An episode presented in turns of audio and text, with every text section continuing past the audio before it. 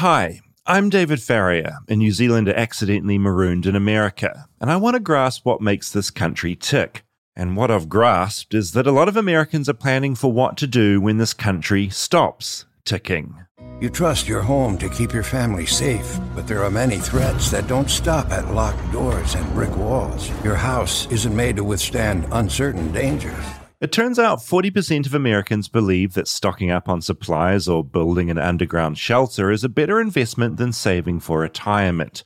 But what are people worried about? Well, according to this ad I got served on Facebook for a bunker building company, a lot of things. Natural disasters, home invasion, or social unrest.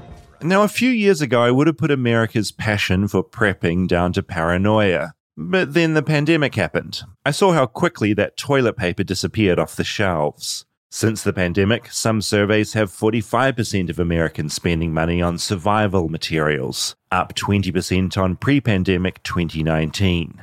Building a bunker is a step further, but a step that isn't just in the domain of wacky reality TV anymore. And all that worry and dread has meant bunkers are now a multi billion dollar a year industry. So, grab as much tin food as you can and say goodbye to civilization as you go underground into your heavily fortified subterranean space. Because this is the Bunkers episode.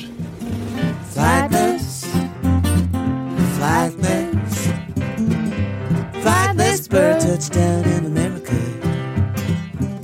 I'm a flightless bird touchdown in America.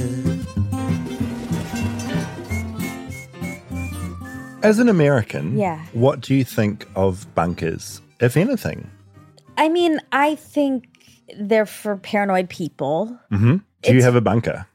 Not yet. Does Dax have a bunker? No. No bunker. No, I don't know anyone who has one. And I do have a friend, Eric, who we Mhm. talk about frequently Mhm. on Armchair. He's our kookiest friend. He has tortoises. He's great. Yep. He is great. He's a wonderful person. But yeah, he has tortoises in case the world is ending and he needs to eat them. I thought he was joking He's originally not. when he said this. And, you know, he doesn't want to eat them, obviously. No. But yeah, it's basically, it's this in. it's like so if you're going to buy any animal, there's so much meat and they last forever. It's like fresh forever. Yep. It's so funny. They're the oh. sweetest things as well. I know. I They're- want a pet tortoise. okay, well, where are you going to put it? That's a good point. I don't have any outdoor area in my tiny one bedroom apartment. That could be a problem.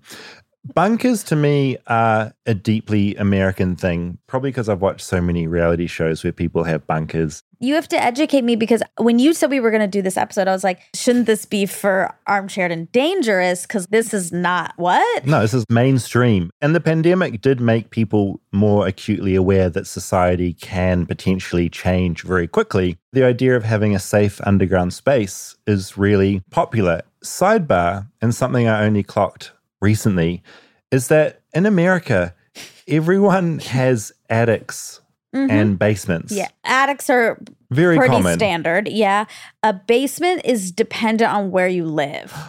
Okay, so I'm guessing New York has more basements. Or I'm just thinking of when you're in New York, you've got those little underground, but that's more shops, isn't it? Under the shops, they've always got those stairways where you go underground, like a little mole. Yeah, I don't know because I've never lived there. I don't know about apartment. I think of every American horror film I've seen. Yes. Because basically, I was rewatching Hereditary with a friend. Oh, I saw that recently. Oh, how scary is that film? Wow.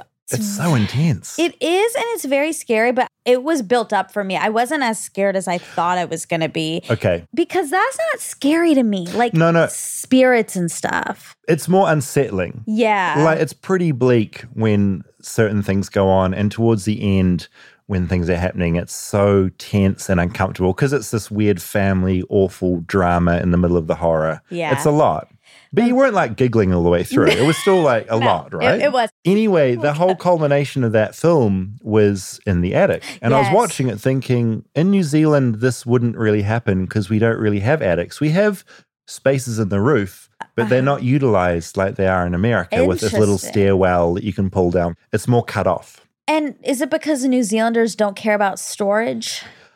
It's a really good question because there's so much unused space up there. Yeah. I honestly don't know. If I ever make it back to New Zealand, I'm going to introduce the idea that the space up above you can actually be used. You can put a little ladder up there. Yes. You can have some horrific horror things play out if you're in a horror film. Yeah, you can put your I'm costume boxes up there. All of that. All but of no, it. with this, I got to thinking about bunkers then, because obviously with attics, and then you've also got basements where you can sort of store stuff. And then that kind of, I think, goes into the bunker territory where people like the idea of being able to seal themselves underground to be safe. That part is weird to me because I feel like being underground is associated with fear Yeah, being and being stuck.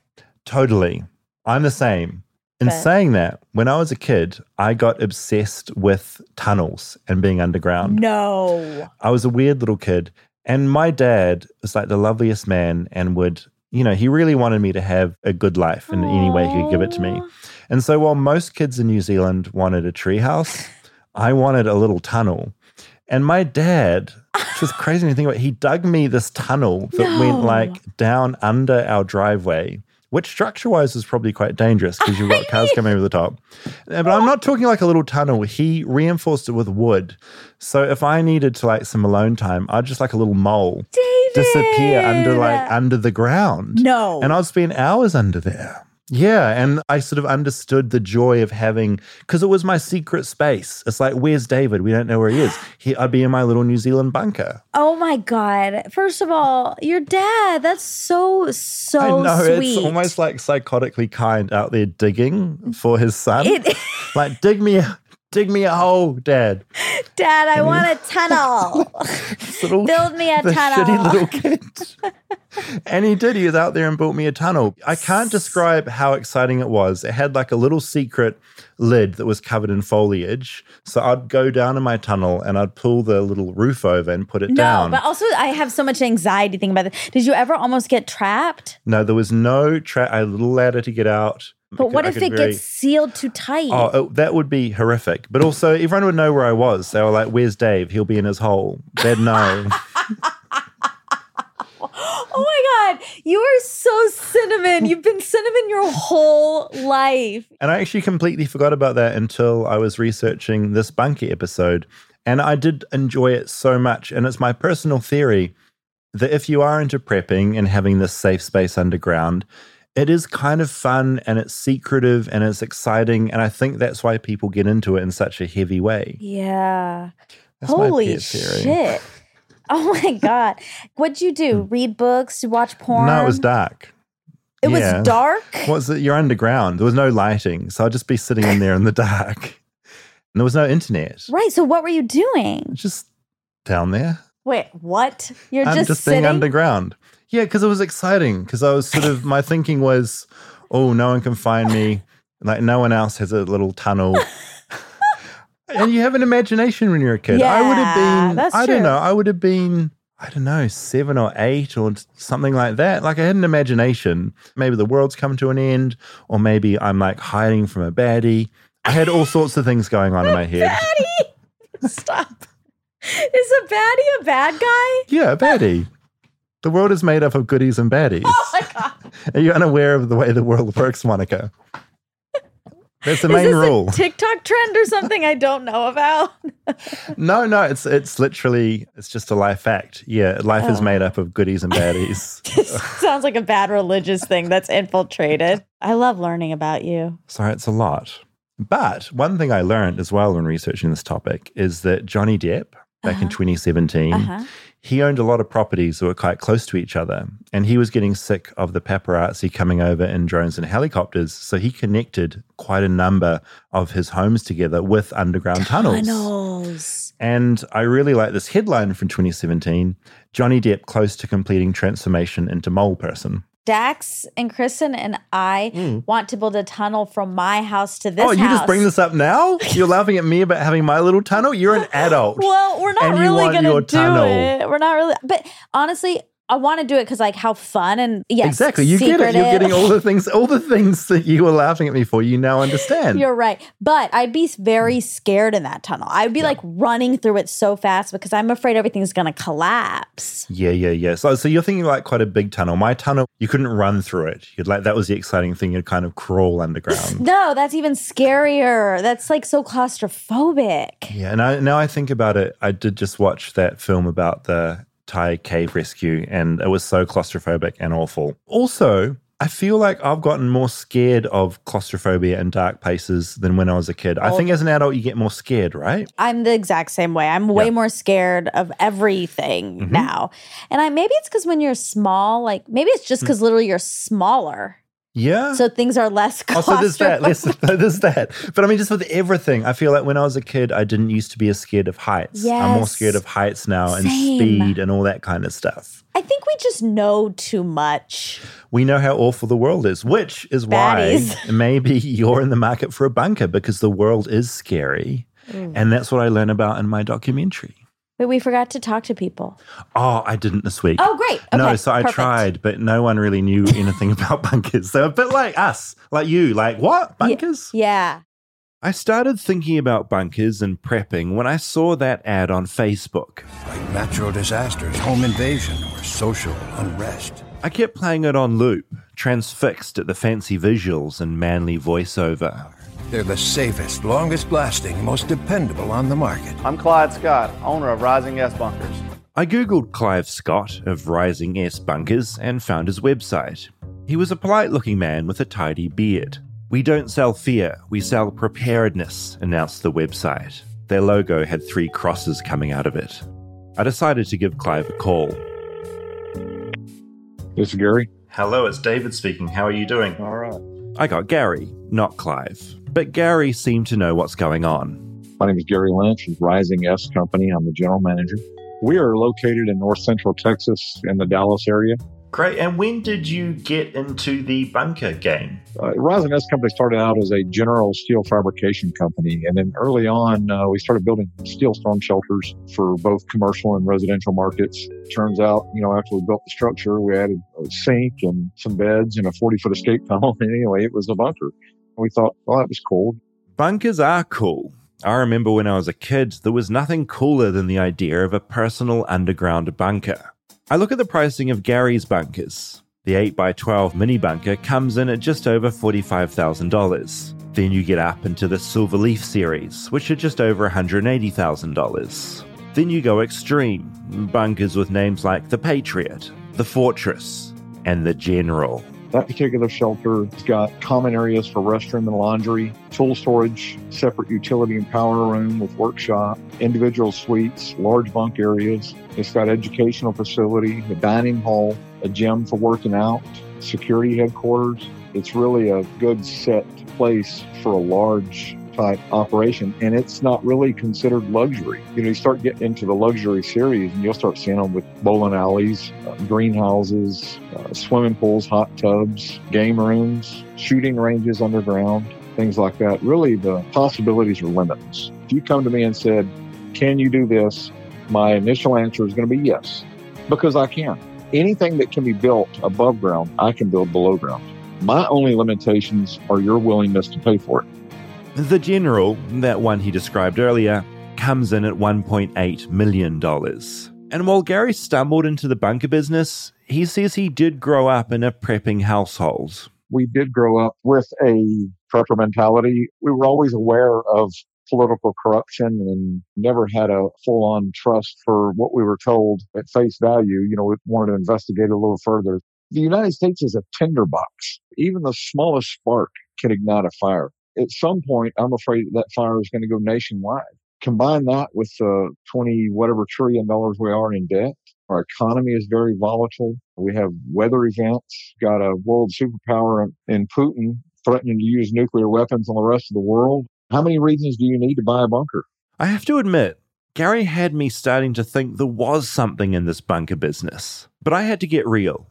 Gary was a salesman, a merchant of doom, a man preying on my own fears and insecurities. I wanted to talk to someone with a more neutral stance on bunkers. I've got a PhD in cultural geography, which is a kind of weird hybrid of anthropology and geography. Bradley Garrett does ethnographic research. He spends time in communities trying to understand how they construct their sense of space and place, and how people transform spaces into places. For his PhD, he immersed himself in the world of urban explorers, people who sneak off into restricted places, everything from construction sites to Chernobyl.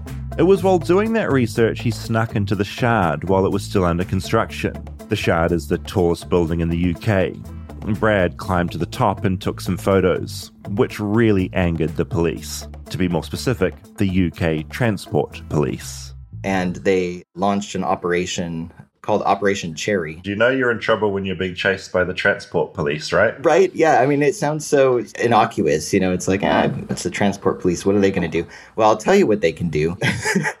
when you fly into the United Kingdom, the British Transport Police can stop a plane on the runway which is what they did because we were never arrested actually exploring anything. But they were building this case in the background and they had blog photos and posts. So they stopped the plane on the runway and they arrested me. And I found out while I was there that they were raiding my house. So they dropped me off a couple days later on bail. And I arrived at my front door and it had been taken down with a battering ram and was locked up with padlocks. Stay tuned for more Flightless Bird. We'll be right back after a word from our sponsors.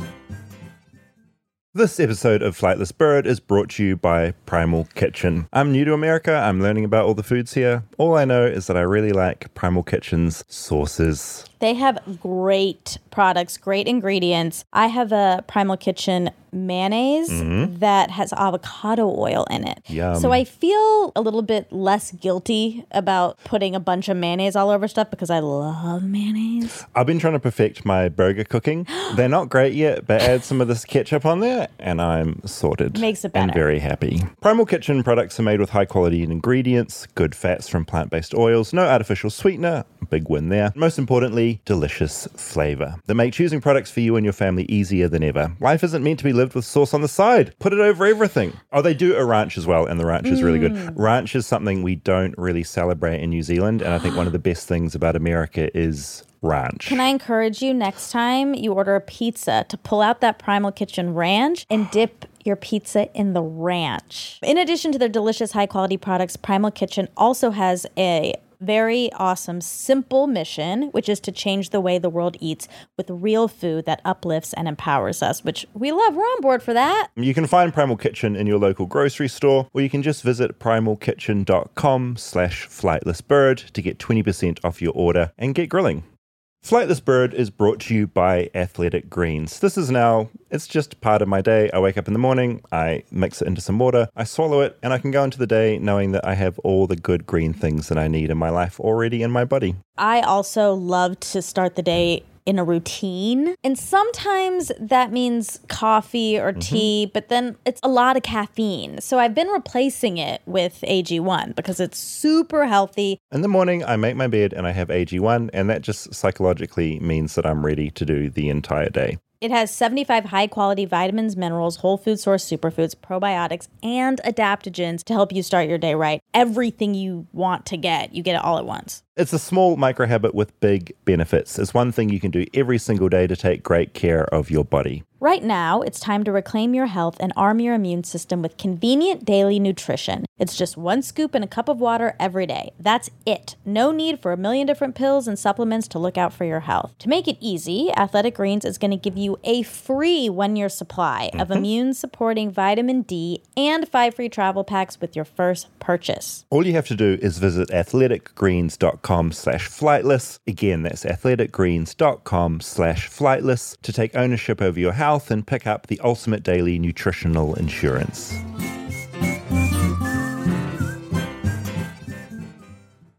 The American now faced charges in the UK over the Shard and his other ventures into closed off subway systems in World War II bunkers. They placed him on bail and took his passport away. And Brad was marooned for two years in the UK, all his research on hold. Eventually, he got his date in court and got a conditional discharge. He came back to America and started writing a book about something he'd been thinking about a lot over his travels bunkers. Because of my background in urban exploration, I had been into many of these bunkers. And when I started reading these stories about private individuals building bunkers that were kind of rivaling what governments were building, I knew that these were going to be interesting characters and that it was going to be an interesting story. My entryway was actually a bunker that I had already explored in the UK.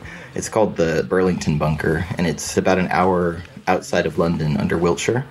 It was built in 1956. It was the bunker that the UK government would have been evacuated to in the event of a nuclear attack on London. It was built from an old mine, and there was just enough wiggle room in one of the doors that we could kind of pry it open and then reach behind and unscrew the latch on the door. And when the door swung open, it was like Narnia. Suddenly, there was this underground city. There were about 90 kilometers of roads, an underground reservoir where they could pull drinking water from, industrial kitchens, BBC broadcast facilities, dormitories. And the coolest thing was a library that had every book and document that you would need to reconstruct the UK government in the event of a nuclear attack. Brad says that he and some other urban explorers published a bunch of photos from inside the bunker, making a previously quite secret bunker much less secret. The government made the decision after we published all of the photos of the bunker to put it up for sale because what do you do with a bunker that is totally exposed, you know? Who's going to buy this thing? What are they going to turn it into? A data center? A mushroom farm? What do you do with an abandoned government bunker? I love this guy. He was such an amazing find because he's an academic. He's written this book called Bunker. He's also kind of badass. He's explored some of the most closed off, secretive places on the planet. He's done Chernobyl. He ended up in the UK in this incredible space that they were going to use to rebuild UK society if there was a nuclear attack. Like, this guy's kind of outrageous. Yeah, he's a rascal. And I kind of identified with him because he got stranded in another country for two years. Different reason to me. wow. So, yeah, this guy's kind of amazing. Very cool. Also, what a world. Yeah, well, that's the thing. So there's this world of rising S bunkers, that guy who's making commercial bunkers underground, but then there's governments that are creating them as well because underground is safe. And if there's any kind of nuclear fallout, underground is where we should all go, like little moles. But is underground safe? I mean, what are your other options? That's the thing. It's like, where else do you go? But it's like everything can collapse. I mean, this is why at my house they've done all this foundation reporting and soil and blah, blah, blah.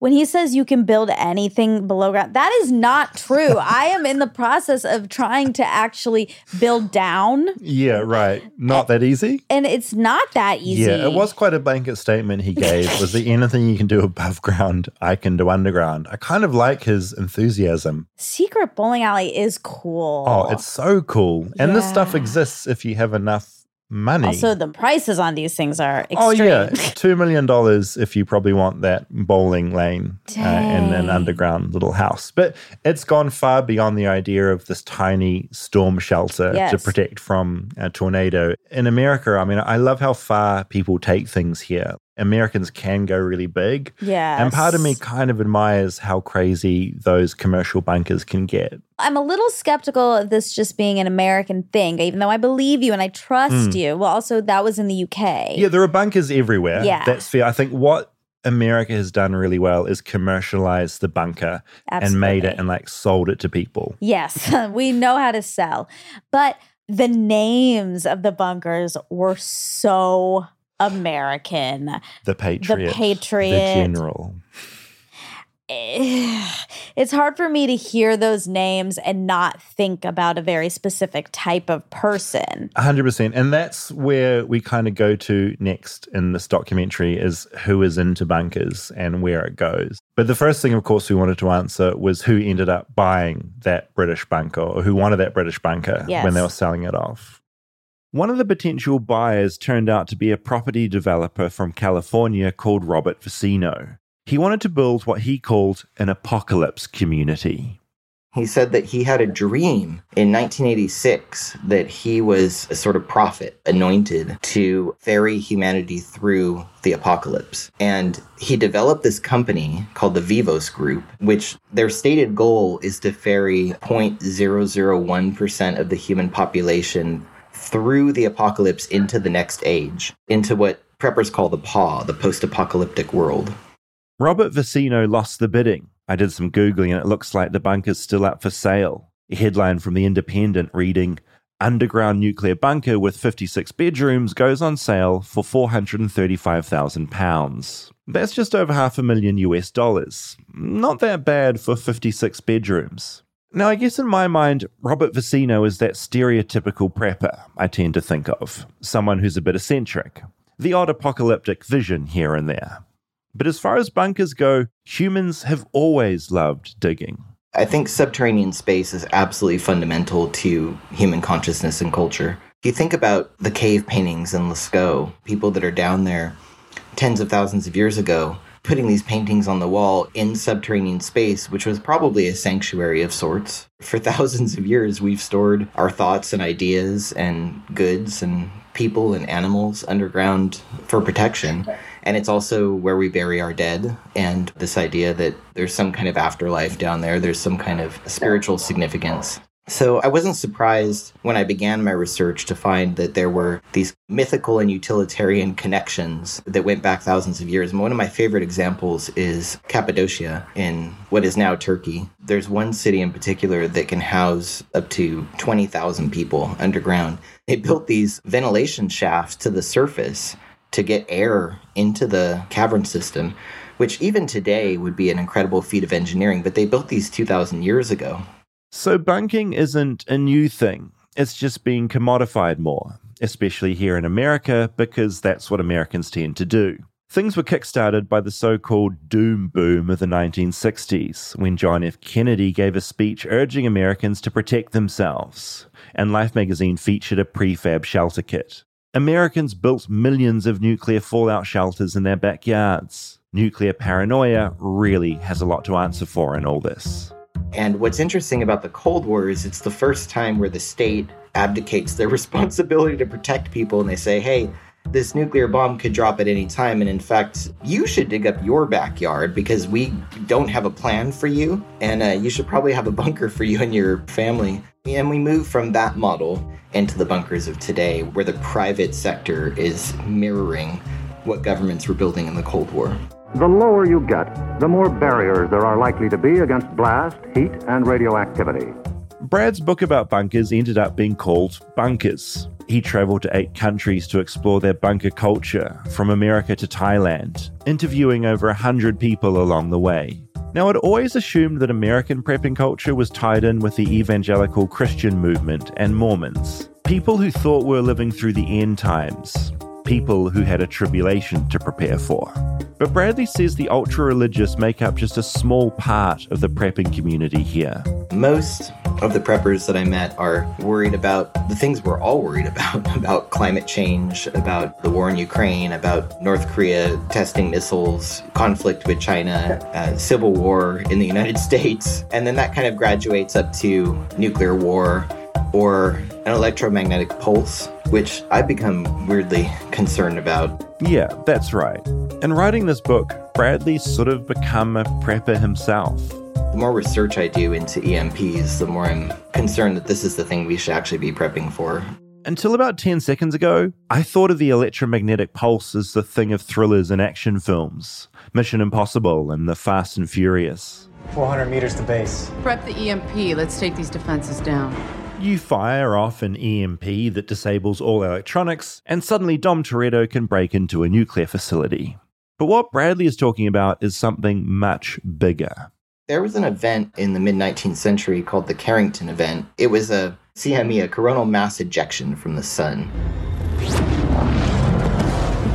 Essentially, every once in a while, the sun just kind of burps plasma and that energy shoots down at the earth and it hits the ionosphere and it magnetizes it. So this is why we see the borealis the northern lights. That's the ionosphere being magnetized. There was an event in, in the mid 19th century where there was a very large burp and it fried telegraph lines across Canada. People in New York City were reading newspapers by the Borealis. I mean, it caused a, a, huge amount of damage. And I read some government reports that essentially said that if there were a Carrington sized event today, that it would wipe out most cars, that now run on electricity and computer systems. ATMs would go down, phones would go down, computers would go down, electricity lines would go down. As Brad's talking, I remember the reason I wanted to talk to him was for an objective point of view, something different to the bunker commercials on YouTube. Like natural disasters, home invasion, or social unrest. But increasingly, Brad's sounding just as worried as the voiceover guy. Or maybe he is being objective. Maybe I'm playing it safe in the typical laid back Kiwi way, where we encounter a problem and just go, she'll be right, bro. Cheers. Maybe I need to become more American and actually start being worried. Then I found that the government has actually been investing millions of dollars in upgrading the infrastructure on power lines to be able to absorb an EMP. But the report also said that there not nearly enough has been done. Then, here's the clincher. I went back and looked at how often these sorts of events happen, and they're about every 100 years. So we're massively overdue for a, a coronal mass ejection. And this sounds like a conspiracy theory, and I understand that. I have a PhD. I know what this sounds like. But when I was interviewing people in 2017, 2018, I had them telling me over and over again, hey, you know, pandemics happen about every hundred years and we're overdue for a pandemic. And of course, you know, being the skeptical researcher that I was, I was like, yeah, whatever. I'm sure we have a plan for that. and that doesn't mean that you have to build a multi million dollar bunker to survive a zombie apocalypse. It could mean that if you have the capacity to do so and the space, importantly, you could stockpile three weeks of food and water and have a backup generator just in case something does happen. It sort of gives you some breathing room to figure out what you're going to do. And that argument makes sense to a lot more people now after going through the pandemic. That in those first few weeks and months, we were like, what is this? What are we doing? And we all rushed out and bought toilet paper and bottled water. And I was in Los Angeles and had this epiphany when I went into the grocery store and basically all of the fruits and vegetables were gone. You can see why prepping became more of a thing during the pandemic. It was no longer the domain of the paranoid. It was a storyline in Curb Your Enthusiasm. He's a COVID hoarder. Albert Brooks is a COVID hoarder. He's a fucking COVID hoarder. Albert's a COVID hoarder. Three weeks into the pandemic, I drove down to uh, Redondo Beach I had often been running on the boardwalk and people are roller skating and riding bikes and playing volleyball. And I parked at the beach and there was no one there. And I walked over to the cliff's edge and looked down, and the beach was totally empty. And then I looked around me and there was grass growing out of the sidewalk, you know, like growing through the cracks in the sidewalk. And I was like, if this is three weeks, what does three months look like? And then all of these interviews that I had been doing for years with these preppers who were telling me this is inevitable and it's normal. And we should just be prepared to deal with these sorts of situations. They suddenly took on a whole new gravity. In writing his book, Bradley has entered the mindset of the prepper, the bunker enthusiast. And I'm pretty sure some of it's caught. He tells me he was literally digging out his house last week. He's got a quarter acre property in the mountains of California. He's got a backup generator and a crawl space under the house that he's digging and leveling out. He's stockpiling a few things a few supplies here and there, nothing too dramatic. He's yet to invest in a multi million dollar professionally built bunker. But he tells me that he clocks life is fragile and that many in America are starting to feel more and more like that. Maybe this is just the world we live in now. People want to go off grid. They want to build something sustainable. They want to be in a community that is growing food. They want to have complementary skills where they can assist each other in a disaster.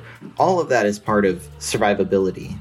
And I think Americans have really come to the conclusion today that they want to be around people that they can trust. Relocalization of culture, I think, is where prepping is headed in the US.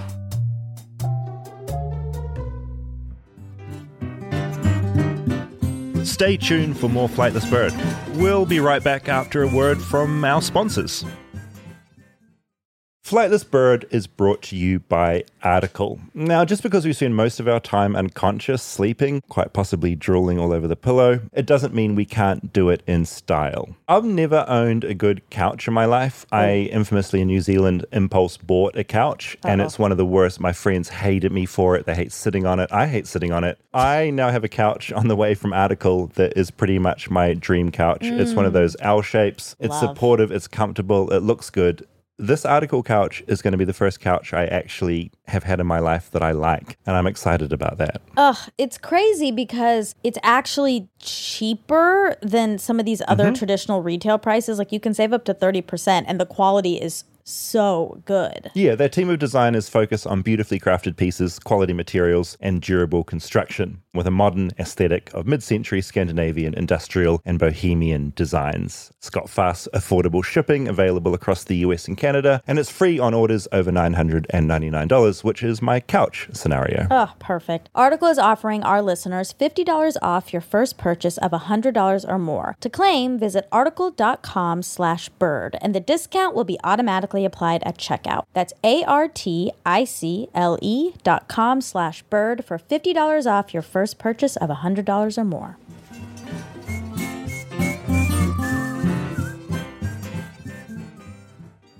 Things got pretty intense there. Whoa. I like seeing your face as that was going on.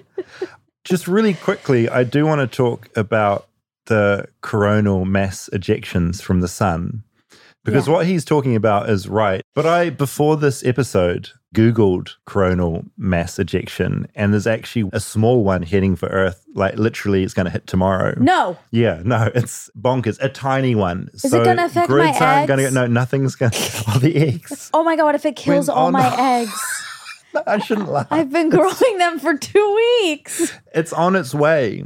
So I just Fuck. copied and pasted this news article. The sun is sending a storm to Earth over the next few days, according to the National Oceanic and Atmospheric Administration.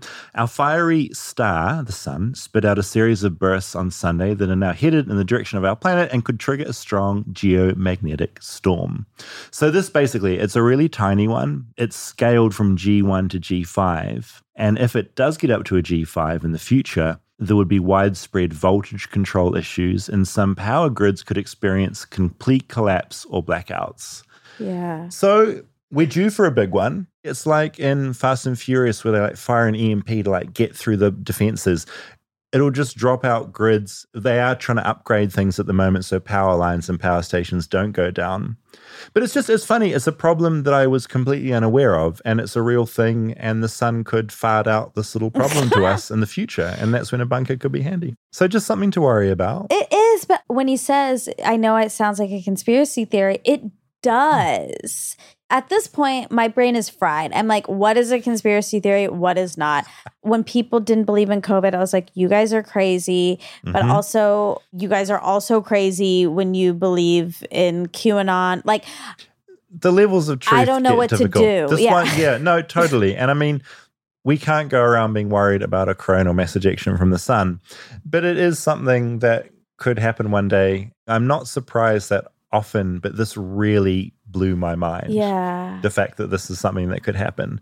And, you know, this is a guy who wrote this book, Bunker. He's been investigating bunker culture and Yeah. survivalist culture. And that was the one thing that really stepped out to worry him. I know, but then do you think he's just like been so inundated in this that like the fear it is contagious? Yeah, it is contagious. Yeah, I mean, he was thinking more like a prepper at the end of his book than at the beginning. And it's like, are you more paranoid or have you just learned the truth about the world we live in? Or probably a mixture of both would be my guess. One question I had for you hmm thinking about the government in the UK repopulating the planet from their underground bunker, who would you put in a bunker if you were tasked with bringing down, say, five people? Oh my god, only five? I'm going to give you five. Okay. and you would be locked underground for a year and then you would re-emerge to an empty world that you'd then have to repopulate who are you taking Wait, I think we need six so I can like pair people. i'll pair people up okay Yeah. I, I like this Okay. Am I counted? you're counted you're part of it I'm in. unless you unless you want to die up above ground you're underground go underground with them I feel unethical taking a spot. that's the tricky thing about this problem The UK government would have to make this decision who gets the spot, Yeah. who goes under. And that crazy American chap who was wanting to repopulate the planet, I think he wanted to take 0.001% of the population down. That would turn into a complete nightmare. How do Can you decide? imagine? I Oh, mean, tickets for that bunker? That's how you hmm. have an apocalypse. Yeah. It's just a psychology putting Tot- that out there. Everyone will kill each other. They Truly. would they'd murder each other for a spot. Yes. People would go so septic. Which brings us back to what six what five are you taking okay. down? I'm going to take Obama. Okay. Obama's there. Um, Does Michelle come down or are you leaving see, her? this where the, oh my God, this is where everything gets very. what about the kids? No, I Daddy, can't. don't leave I can't don't take leave us, Daddy. I can't. So he's like, I want to live. I'm going with Monica. no, you guys. I haven't decided yet if I'm going. Why You're do I deserve yourself it? in the nuclear storm. That's so nice. I mean, if I, we're talking about repopulating Hmm. the entire, Okay, so you, I'm not out. Okay, I'm not you're- in. Okay, not in. I Okay, didn't so make it. what six are you sending down? And these are people they've got to have skills because they're going to survive when they pop out into a nuclear wasteland. okay, Obama. Okay, Um, that's it. that's the only person I feel confident about. he's going to emerge lonely. Fuck. But I also need Hmm. young people. Yeah, you want some young people because they have the whole future, and they also have to repopulate the planet. Wow. I wish I had ding ding ding prepped for this. No, it's hard. I mean, I'm thinking as you're thinking, and I would struggle. Does Brad Pitt get to go down there? Now you're in the bunker. Well, he has He's in there, you're there he as has well. face blindness, and so do you. So you guys can't come because that we will want be to eliminate that from the gene pool. no. It'll be so frustrating in that bunker because there's only six Every day. yeah. Brad, it's me, Monica. Brad, I'm sick day. of this. There's only six of us. Okay, can't you just know by now? Yeah. Okay, but I do think we do need an entertainer down there. because It's the that's, last thing we need. that's a long time and someone needs to make me laugh. Or again, I'm not there. I'm not there, but they need to make other people laugh. So I'm gonna say Okay. Chappelle. Chappelle's going down. Okay. um Obama Chappelle. I need someone who can like build shit. Mm, God, mm, Dax is mm. if he was here, he'd be vying for a spot and he'd say he could build shit and fly planes, which he can't do. I don't think I'd bring an entertainer down. I don't think I'd bring Chappelle down. I would. We need a medical person. You need a medical person. You need someone who's maybe good with cultivating plants and stuff when you come to the top, sort of food. Maybe a therapist to keep everyone on track. No, we don't need that down At this point, I don't think. I think I'm assuming the people I'm bringing down have been in therapy and they can then like. They can carry those skills forward. But you're right, like a farmer, like somebody who Mm. can cultivate food. Yeah, because you're going to have to get up there and, and start things off again. I mean, six is too hard. Okay, it's gonna have to be a lottery. I think it's also the most cancelable thing you can do Yeah, as well, yeah, isn't this it? is a It's becomes, horrible- it becomes really, really tricky. I feel fine saying Obama, Okay. and I'm gonna st- We've stand settled on there. Obama. Yeah, yeah. Is Bill going down? Do we- I mean, look, I want to say absolutely because he's so innovative, Mm. but he's not a spring chick. He's not a spring chick. We need people who have a lot of life left in them. yes. I think every, most people need to be around 20, I think, between 20 and 30. Well, then I'm already out. Yeah, you're out. You're not in that bunker. I'm, de- Ah! I'm definitely not in that bunker. Okay, It's if you guys want to apply, we'll put up something on Flightless Bird. Yeah, like maybe just like send us some little messages on Instagram or something and let us know who you would put in your bunker because we've obviously done a terrible job. we did a bad job. Another thing I found out while looking at bunkers, because if you're looking into bunker culture, you inevitably get into preppers and people that want to survive when some awful thing happens. Yeah. So not just bunkers, but everything.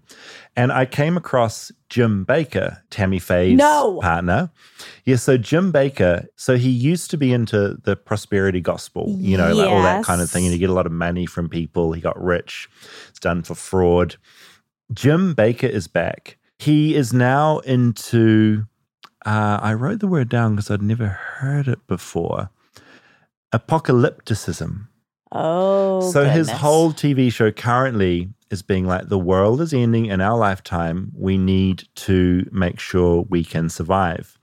And he sells something that I just found very funny. He sells these giant buckets of food. And that's how he makes most of his money now in this business. So I guess the idea is if you had a bunker, you would fill it up with Jim Bakker's buckets. But I'll just show you a little video. Okay. And this has been edited, so it's slightly more chaotic than it would typically be. But this is the stuff he sells for survivalists. Okay. The collapse is coming. Oh. Doomsday clock for global market crash strikes one minute to midnight. Oh you hear God. that, John? Bible says you're going to throw gold and silver in the streets. Tomorrow, could we could look back and say The buckets are yesterday was the last day to order and get prepared. I want to get. I'm going to get some. 20 no. I'm going to buy plus some. a bonus of six additional buckets for a total Wait till of you see what's in it. Buckets. I want to show you something. All this food is for a gift of two thousand five hundred dollars. Eight years of bulk food. This is the. This is what you should be doing. Wow, John, you come on. man. Uh, you, you're the rights preacher. You told me to do this. We got, look at they got shovels. By the way, get a shovel. These are foldable shovels. It, it'll go in your backpacks. this is how you dig the latrine. Ew. We made up. They've been cooking during the show. Wow. And this rice is hot. Woo, just me. I could just Oh my god, he's eating. He took a handful of rice and ate it. Buckets and buckets of rice. No. Ew, this is disturbing. Oh, I mean, they just cooked this rice, you know. I'm hungry. I've been on this show for about five hours right now. I shouldn't put my hands in them. Oh my god, he keep. I love you, man. I love you too. So this is taking me down a real rabbit hole. I found out that Costco at the moment has a big sale on these survivalist buckets. And I'm going to go and get us some. And I think we should sample for the Instagram some of this bucket food because Absolutely. these buckets are huge. This bucket looks about, oh, it's almost the size of a small person. I mean, these will be terrible. Two and a half thousand dollars for about 20 buckets on his show. But basically, Jim Bakker is still as bonkers as he's always been. Yes. And, And- purely into prepping. using the exact same methods as he was using before. It's all fear based. It's kind of crazy to watch, right? And thing is, Mhm. people are still falling for it because there is a certain amount, and this is the end of the spectrum, which is more kind of religious. The end is coming very soon, so we must get ready for it. It's that end of the prepping scale. But it's kind of fascinating to me. I love the idea of just having these giant buckets of like, there'll be chicken and there'll be rice. It'll be awful, but let's try some. Okay, okay, let's try some. Okay, but here's the thing: in LA, we do like I have a emergency kit. It's an Oh, okay, but yeah. it's for earthquakes because We're, we're, waiting due. for one to hit. Yes, So, what sort of stuff is in there? all kinds of stuff. Mine's really cute. Uh, I've had a cute one, but yeah, there's like you know, yeah, little heat blankets. Yes. You can wrap yourself up in a little bit of foil. yep. There's like Band-Aids. I think there's some like food, like okay. bars. Okay. And There's where do you keep that in the house? Is it in the pantry or like the wardrobe? I keep it in my closet. Okay. Mine's not very big. You can get like huge ones. Okay. But if you live in Los Angeles, you need an earthquake emergency kit. Something Do I don't have, one? yet. No, oh I God. probably need to get one together, right? Absolutely. I haven't even felt an earthquake yet. Okay. I can't wait.